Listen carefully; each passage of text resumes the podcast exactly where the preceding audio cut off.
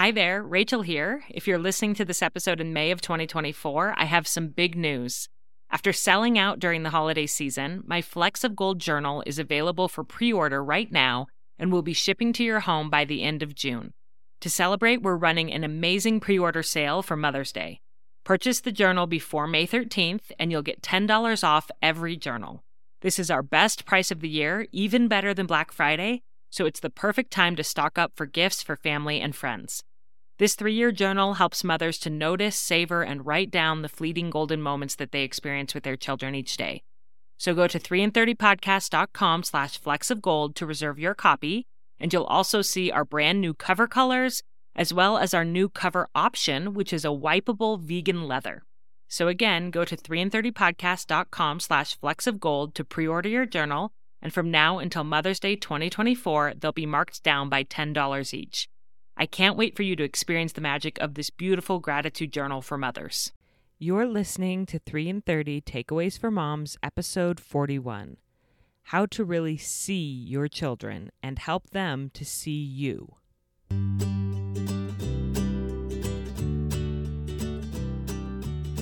Welcome to 3 in 30, a podcast for moms who want to create more meaning in motherhood. Each 30 minute episode will feature three doable takeaways for you to try at home with your family this week. I'm your host, Rachel Nielsen. Thank you so much for being here. Okay, everybody, she's back. We have Dr. Katie Penry with us again this week. She is the clinical psychologist that you heard in episode 23, which was how to stop looking at your phone so much and why it matters.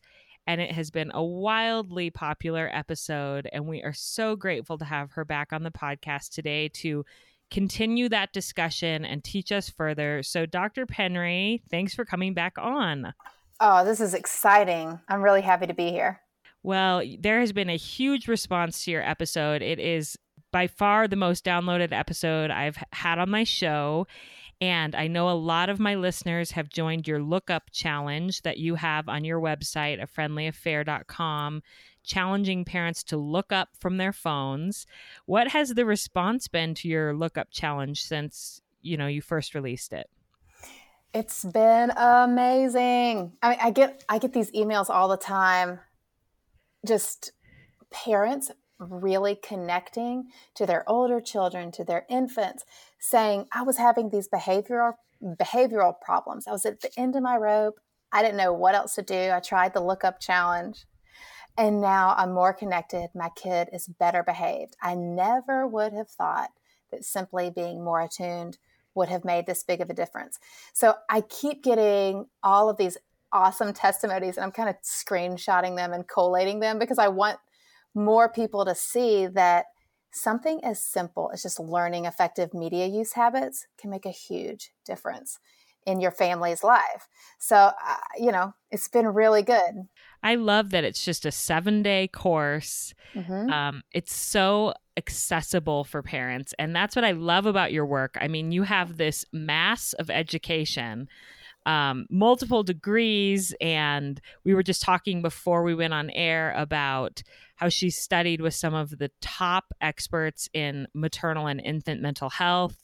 And yet you break down all of that education into these really practical doable things for parents. You really have a passion for making it accessible to the everyday mom.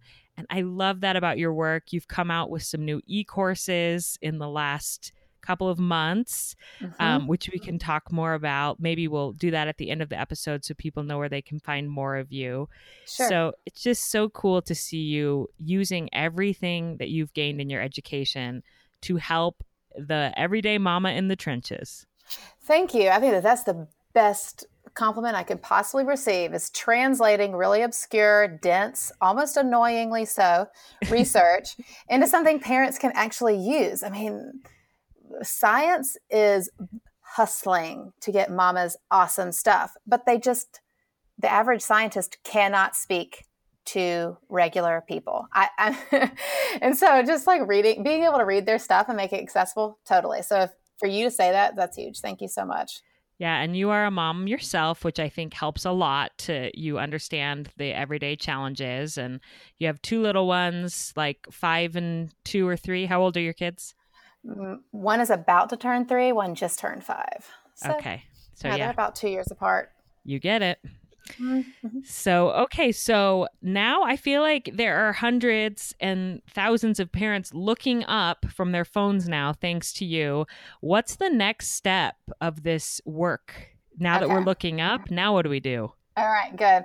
Yeah, that's why I'm here today. I you asked me what my response has been or what the response has been to the lookup challenge. I get a lot of compliments and then I got I get a lot of what now.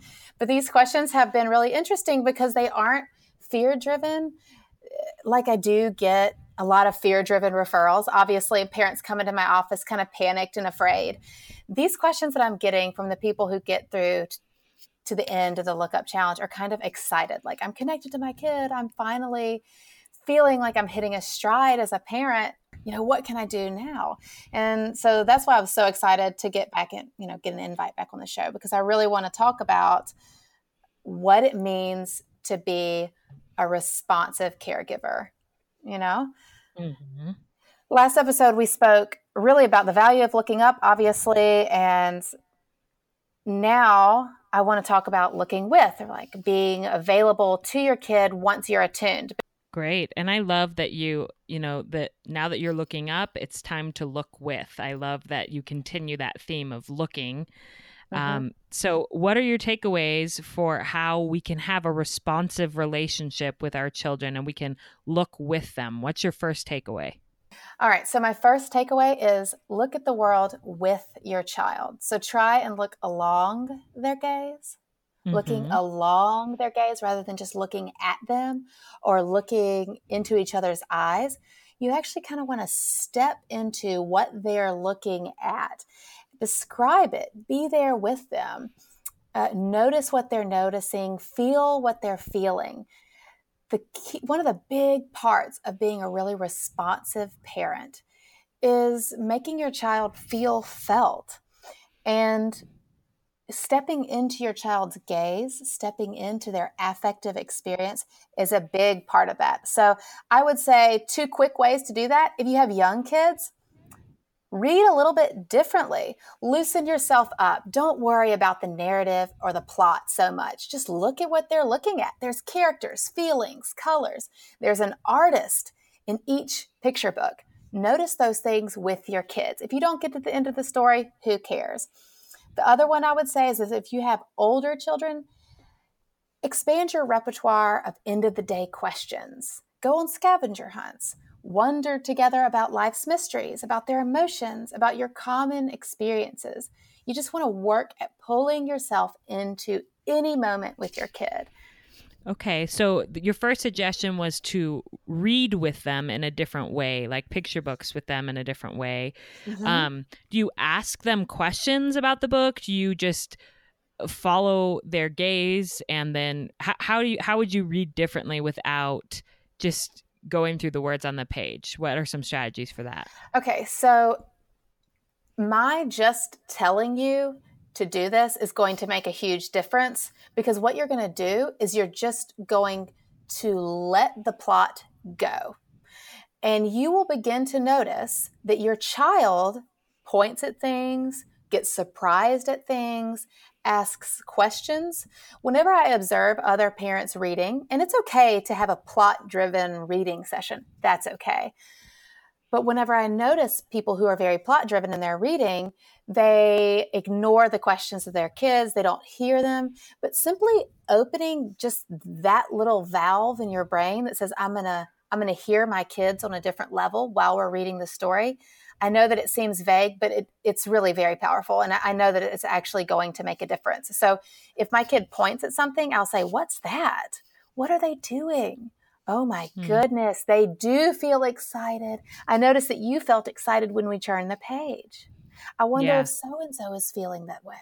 I love the way that you asked that. What's that? Like you weren't saying, "What's that?" Like give me the definition, mm. child. Oh, you totally. were saying you were saying, "What's that?" as if you were just as interested and surprised as they are. Like you're asking them to right. help you out. Like answer for me. What's that?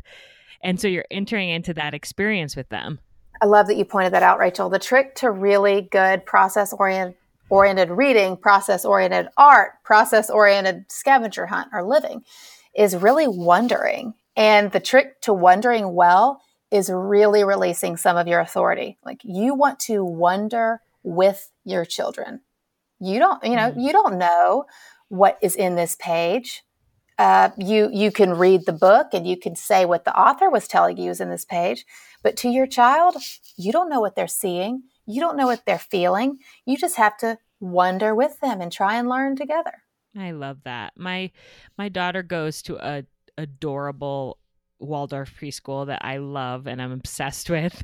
And her teacher gave a little lesson to the parents about therapeutic storytelling. Oh, cool. And she, yeah, so cool. I want to have her on the podcast at some point. but she talked about um, using like well she talked about telling your own stories not from a book but just like from your mind and your heart um using like nature sounds and making them with your you know like the sound of the wind woof, oh, and wow. the, the, rain pitter patter pitter patter and that night when i came home and i was reading sally her book mm-hmm. that was a book i wasn't making up the story but i started to notice that there were opportunities for me to add in those sounds mm. if I just slowed down my reading and yes. I wasn't just like pounding through it to get through the book. So I read the words and I kind of made some nature sounds along with the words. Mm-hmm. And she just was like, so she was looking at me just like in wonder that I was doing this and we were experiencing the story together. So I thought that was a great tip from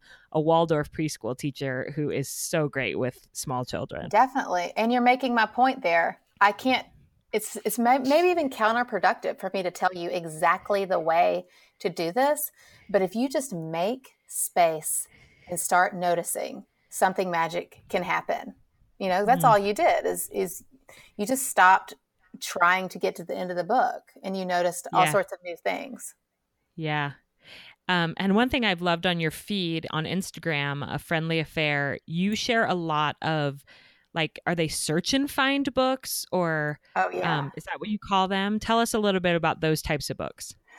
Oh so this is like where's waldo you know? But there are a lot of really good ones now. Whenever we were kids it was i spy and where's waldo and that was about it. Uh, uh-huh. but now i've well richard scarry too. Richard Scarry is an awesome one because the the characters are always doing something and there's multiple plot lines kind of happening no words except for maybe um, like a brief little word here or there ex- explanation of what so and so is doing at the grocery store. And um, i love opening up a book that's very busy and just kind of noticing what my kid is noticing and like oh yeah. my gosh that is so funny the, what is it is it bookworm what is the name of the little worm and which richard scarry oh um isn't it lowly or something something i, I don't know and it's like oh that is look at where and he just has the he has the one shoe oh yeah there's yes I love that he has the one shoe and he's like hopping along. That's what you're talking about, yeah, right? Yeah, yeah, that's Richard Scarry. And I don't know, it's, it's just like seek and find books are totally there's a ton on my on my Instagram feed. You should get into it for sure. Okay, so takeaway number one is to look at the world with your children. And I love that you pointed out to look along their gaze, look at what they're looking at, and respond and ask questions and wonder with them. Totally. Then, Have you ever read C.S. Lewis's Meditations from a Tool Shed? No. Oh my Tell goodness. It's just this quick little essay. And he's basically in this in this tool shed and he says i walk into the tool shed essentially. I'm gonna i'm just gonna and i look at a ray of light and i see this kind of the specks the dust floating in the ray and i can look at this ray of light. I can even look at what that ray of light is shining on. Say it's an old wheelbarrow. But whenever i step into the ray of light and I look along it back up, I can actually see through the crack of the door. I can see the trees on the outside. I can see the wind blowing. He's having two different experiences of that light. You can do this with your kid. You can have an experience looking at your child, which is important and actually makes is a great segue to my next point. But you can mm-hmm. also step in and look at what they're looking at. I mean, it's a totally different experience of your child. Yeah. So, so I guess my first point is just to look to look along, and maybe my second point is maybe looking at. Uh, okay. Getting to know your child, figuring out who they are. So, my second point is get to know your child's temperament. Temperament okay. is the way a person typically experiences and reacts to the world. It's biologically pre wired and it stays pretty consistent over time. And so every child is born with a temperament. Psychologists typically uh, register temperament on five different continuums. And a really powerful way to be responsive caregiver is to notice how they notice. So, in other words, you're not just looking with them, you're actually noticing how they even look. Okay, mm-hmm. does this make sense? So, mm-hmm. I'll, I'll tell you the practical takeaway, mamas and daddies, here are the five things you can start noticing. Notice the intensity of your child's reaction.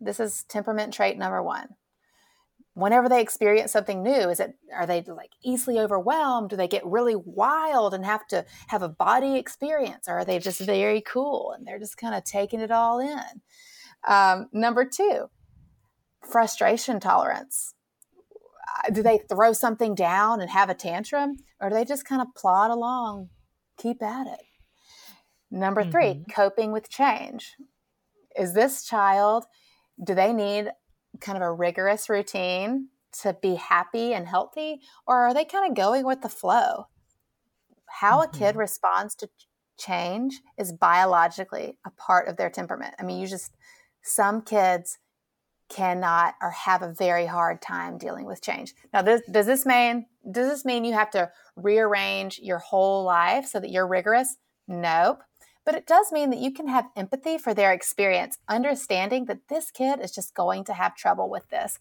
And so rather than barking at them or being judgmental, I can really come alongside them and say, This is the way it is in our family, bud, and I know it's hard for you. What can we do mm-hmm. to make this easier? Okay. So, yeah. co- you know, how this kid copes with change, noticing how they live, how they experience life. The fourth temperament trait is activity level this is so obvious, especially to people with babies, like you know right away.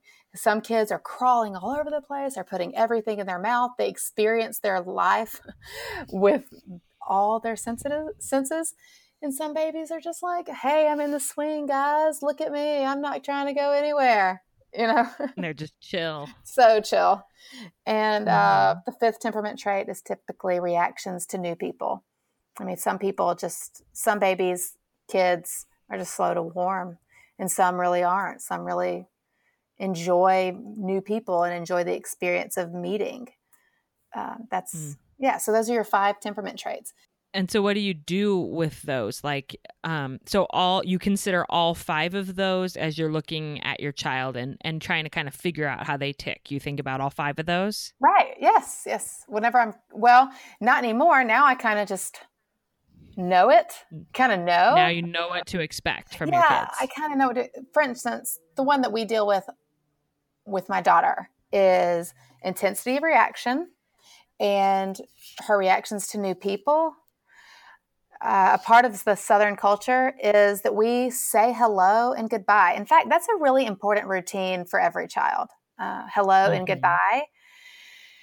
In Southern culture, it's particular in that I really expect her to greet her adults and not just out of routine, but out of respect. And so that mm. involves kind of a looking at. I mean, most adults down here expect to be looked at in the face and spoken to whenever they first meet a child.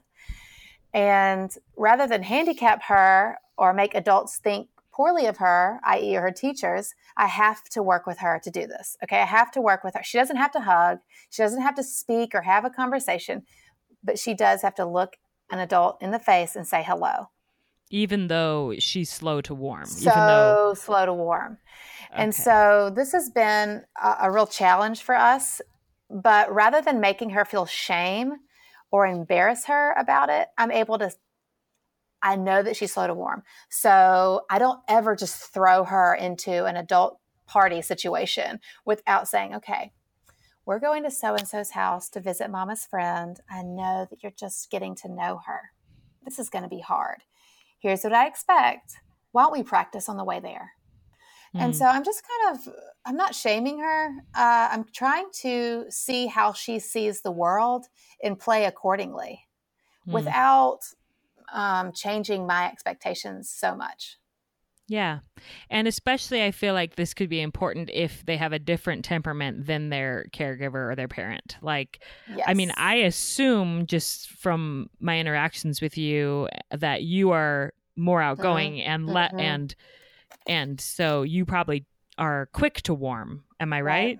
Right. So it could be easy for you to be like, "What is wrong with her?" Like, exactly. get you know, like mm-hmm. get out there get in there like you need to get over this type of thing right. but you recognize and respect her temperament and you're more like okay how can i help her and work with her to develop the skills she's going to need to have while still respecting her temperament right yes exactly it, it i want to make it clear that temperament differences between parent and child usually feel like what's wrong with her that's mm. usually the feeling that's usually the gut reaction and so I'm, I'm just kind of with my second takeaway, encouraging parents to, whenever they notice themselves having that feeling, what's wrong with her, to actually kind of look at these five axes and to also mm-hmm. consider their own temperament and what might be happening here. How might you be able to actually look with your child? How might you be able to look at how they experience the world? Hmm. And I love how this connects back to your lookup challenge or the idea of putting down your phone because if you are so engaged in your own technology or social media, it's very hard to be attuned to what your child's going to need in that situation or to take the time to teach them and train mm-hmm. them and prepare them for a situation because you're sucked in to your mm-hmm. own world and your own device. And so this is so great to point out that once you start putting down your phone and you're more aware of your world and your children's world, you're going to start noticing these little things about your children mm-hmm. more and having the time that maybe was taken by yes. social media before to mm-hmm. say, okay, I'm going to take this time to kind of teach them some of these skills and help them through this mm-hmm. or right I, exactly so if you haven't taken the lookup challenge yet i really do encourage I really do encourage you to go back and do that and then make this your second step uh, because mm-hmm. the lookup challenge is going to clear i guess the I, I, keep wanting to use the word bandwidth but you know what i mean like it's going to give you the bandwidth to actually do this to actually recognize yes. your child's temperament to actually look with them right look look at them and think oh like getting to know them in a different way and then mm-hmm. look with them for sure mm-hmm. mm-hmm. and then what's your third takeaway Okay, my third takeaway is tricky, but I it is important and I have included it for a specific reason. The third te- takeaway is don't forget to fail, i.e., misattune.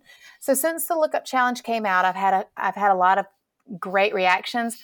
One of the reactions that I have gotten is, well, what do I do if I have to do laundry? What do I do if I want to read my book?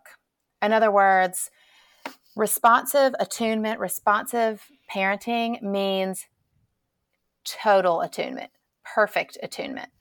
And I just want to say with this final takeaway that perfection really is not the goal. You do want to be more attuned than distracted, especially in the early months and years of your kiddo's life. But production perfection is not only not the goal, it really is counterproductive. And so mm-hmm. there are going to be times when you have to take care of yourself mm-hmm. and that that's okay. Or you have to take care of your other family members. That's okay. You right. you you don't want this look up challenge to to be a requirement for absolute and perfect attunement. I, I love this that you pointed this out because I do think someone listening could think, so I just have to be in tune all the time and my whole world has to revolve around them and I'm not allowed to have any of my own needs or my own passions mm-hmm. or things. Um, and what would your response be to that? I would say that if you want a child that eventually has successful and responsive relationships of their own and not just with you, you know, to have responsive relationships with others, then you have got to come into the room. You have got to introduce yourself, your needs to your child. And that means sometimes telling them to wait, telling them, you got to stay with this babysitter because I have to have lunch with a friend.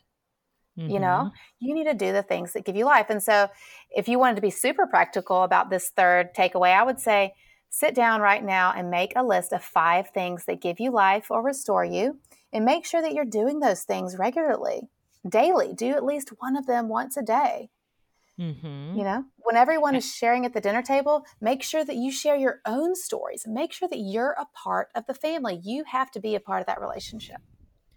Yeah, and I f- I love that idea of introducing yourself to your kids. Mm-hmm. That you're you're not just doing these things kind of on the side. You're you're telling them like this I mom loves to read or you know, I love to get together with my sisters and that's why I'm going away on this Mm-hmm. weekend yes. with my sisters. Yes. Um, I'm a person and I have needs and passions and you're allowed child you are allowed to have needs and mm-hmm. passions too and they'll be different from mine but you'll be your own person and i'll be my own person mm-hmm. and we can mm-hmm. just mm-hmm. bless and support each other in this family right so if you look at this as a as a project um, like a narrative or a, a story arc what i have done is we've got you attuned where you're looking up and then you're going to start looking with you're just going to start noticing what they're noticing then you're actually going to start noticing them.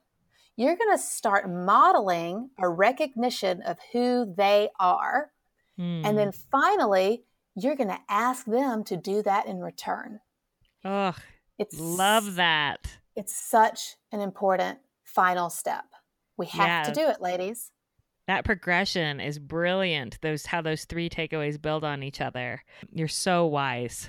Oh, please. Thank you. I just, I, it's heartbreaking to me. Um, I know this is a sore subject. This is controversial. It is heartbreaking to me the obsession over the book, The Giving Tree. Uh, because, okay, I mean, this is a tree that gives of herself until she is a sad stump. okay. Yes. And exactly. I'm like, no, no, that's no good for that kid that kid right. has got to see eventually that kid you've got to teach them how to see you or else they're never going to see their mm. spouse mm. they're never going to see their partner they're never going to see their employees these things matter yes for sure and you think you can teach your kids um, similar things about your temperament so like if you have a different um, yes like ability to cope with activity level or eh, you know those things. Can you teach them that that like okay i know that you are a kid that can go go go but i am somebody that needs some break and some quiet and so i'm going to go we're going to do a quiet time because i need sure. it you know? So you're you're recognizing you are how do i want to say this? You are making accommodations for their temperament and you're also expecting them to make some accommodations for your totally. and rachel what i love about the the uh, what you just said there is that you started with modeling to them like you go to the park with them you play play play and now i need some rest like this is you mm-hmm. and i mm-hmm. gave you this and maybe you do that for uh, you've been doing that for years maybe you know just meeting their needs and taking them to the park and then slowly you're saying remember how i loved you this way i need you to love me this way you know i mm. need love this way and and i'm always going to work at, at giving you the kind of love that actually meets your needs this has been so insightful. Um, as always, I hope we can have you as a regular here on the podcast. And I was wondering if you could tell the listeners about your new courses and what they can look forward to you releasing in the next little while and how they can find more of your work. All right. So I already have a course out which is Introduction to Parenting. And it's essentially for new and expecting parents. If you have a child less than 12 months old, this is all about how to make sure your child is happy and whole and healthy, not just physically, but socially, emotionally, intellectually. It just walks you through ages and stages. It walks you through what, like your kids, your infants' needs. And then the next course that I have coming up, and this podcast really, a lot of what I've been talking about here is going to be in that course, is called Your Child's Fundamental Needs. And it's just no culture, no fluff, no opinions, just the science of what your kid actually really needs to thrive and how you can do it. I love it. I'm mm. really, really excited about it because I think it's an answer to a lot of mama stress about am I actually giving my kid what they need? I'm a little worried that maybe I've missed a mark. You know, it's just mm. and and mom guilt. Yeah. I think it's an it's a it's a comfort for a lot of mom yeah. guilt about things that they feel like they're not doing. It's like let's get down to the essentials right. of what's really going to feed their brains and their hearts and their souls. Totally. Um, and we can all do that differently. The way that we meet those needs is different exactly. depending on our personality and our kids' exactly. personalities. Yeah, the way we meet the, these need this need might be different, but this need is the same for every child. They have these four fundamental needs and uh, this is their core. All right, Dr. Penry, thank you so much for being here and for sharing more of your amazing wisdom with us. Thank you. She is brilliant and she is so passionate about making a difference to the everyday mom. And I really want to encourage those of you out there who are interested to check out her course, which is called The Fundamental Needs of Children and the subtitle is The Four Things Your Child Really Needs and Nothing More. I just went and looked at it myself, and I could not believe how inexpensive it is when considering her knowledge and the education that she has. It is less than one counseling session would cost and could potentially save you many, many counseling sessions in the future. So if you are interested in learning more from her, please go check that out. It's on a friendlyaffair.com forward slash needs, and it's also linked in my show notes. I'm going to recap the three takeaways for you right here, but there was so much in that interview. You might just want to listen to it again. Also, I will be sending out my monthly recap of all of the takeaways from the episodes this week and I'll try to put as much detail in that as I can. So if you're not signed up for that, please get signed up for that at 3in30podcast.com and then you will receive a printable of each month's takeaways. So, Dr. Penry taught us first that we need to look along our child's gaze. When we're reading books with them, when we're exploring nature with them, we need to notice what they're noticing. And then, second, we need to notice them by looking at their temperament. she gave those five components of temperament, which are all discussed in depth in her course. And third, we need to ask them to notice us in return. And I love that story arc that she talked about, how it's a process that once we love and respect and notice them well, it is totally appropriate to ask them to do the same for us, to have our own needs. I truly appreciate the time that Dr. Penry has taken with both episodes on this podcast. I really hope that you'll go back and find the first if you haven't listened to it already. And I hope that you have a fabulous week this week, really noticing and entering into the worlds of your children.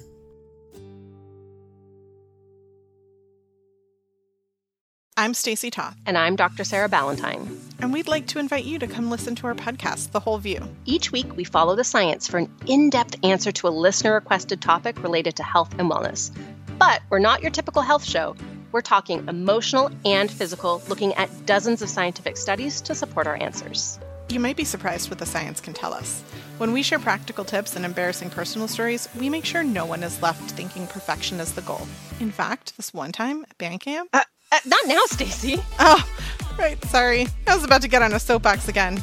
The Whole View is exactly that a comprehensive and holistic look at important topics that likely resonate with you. We also take a body positive approach, and instead of engaging in diet culture, we focus on what the actual medical research says are the healthiest choices in terms of diet, lifestyle, and non toxic living. And we're not afraid to bust myths that are trending in health conscious communities. Join us to laugh and learn and just feel like you're hanging out with your two nerdiest besties. Check out the Whole View podcast wherever you listen, and don't forget to subscribe so you never miss an episode.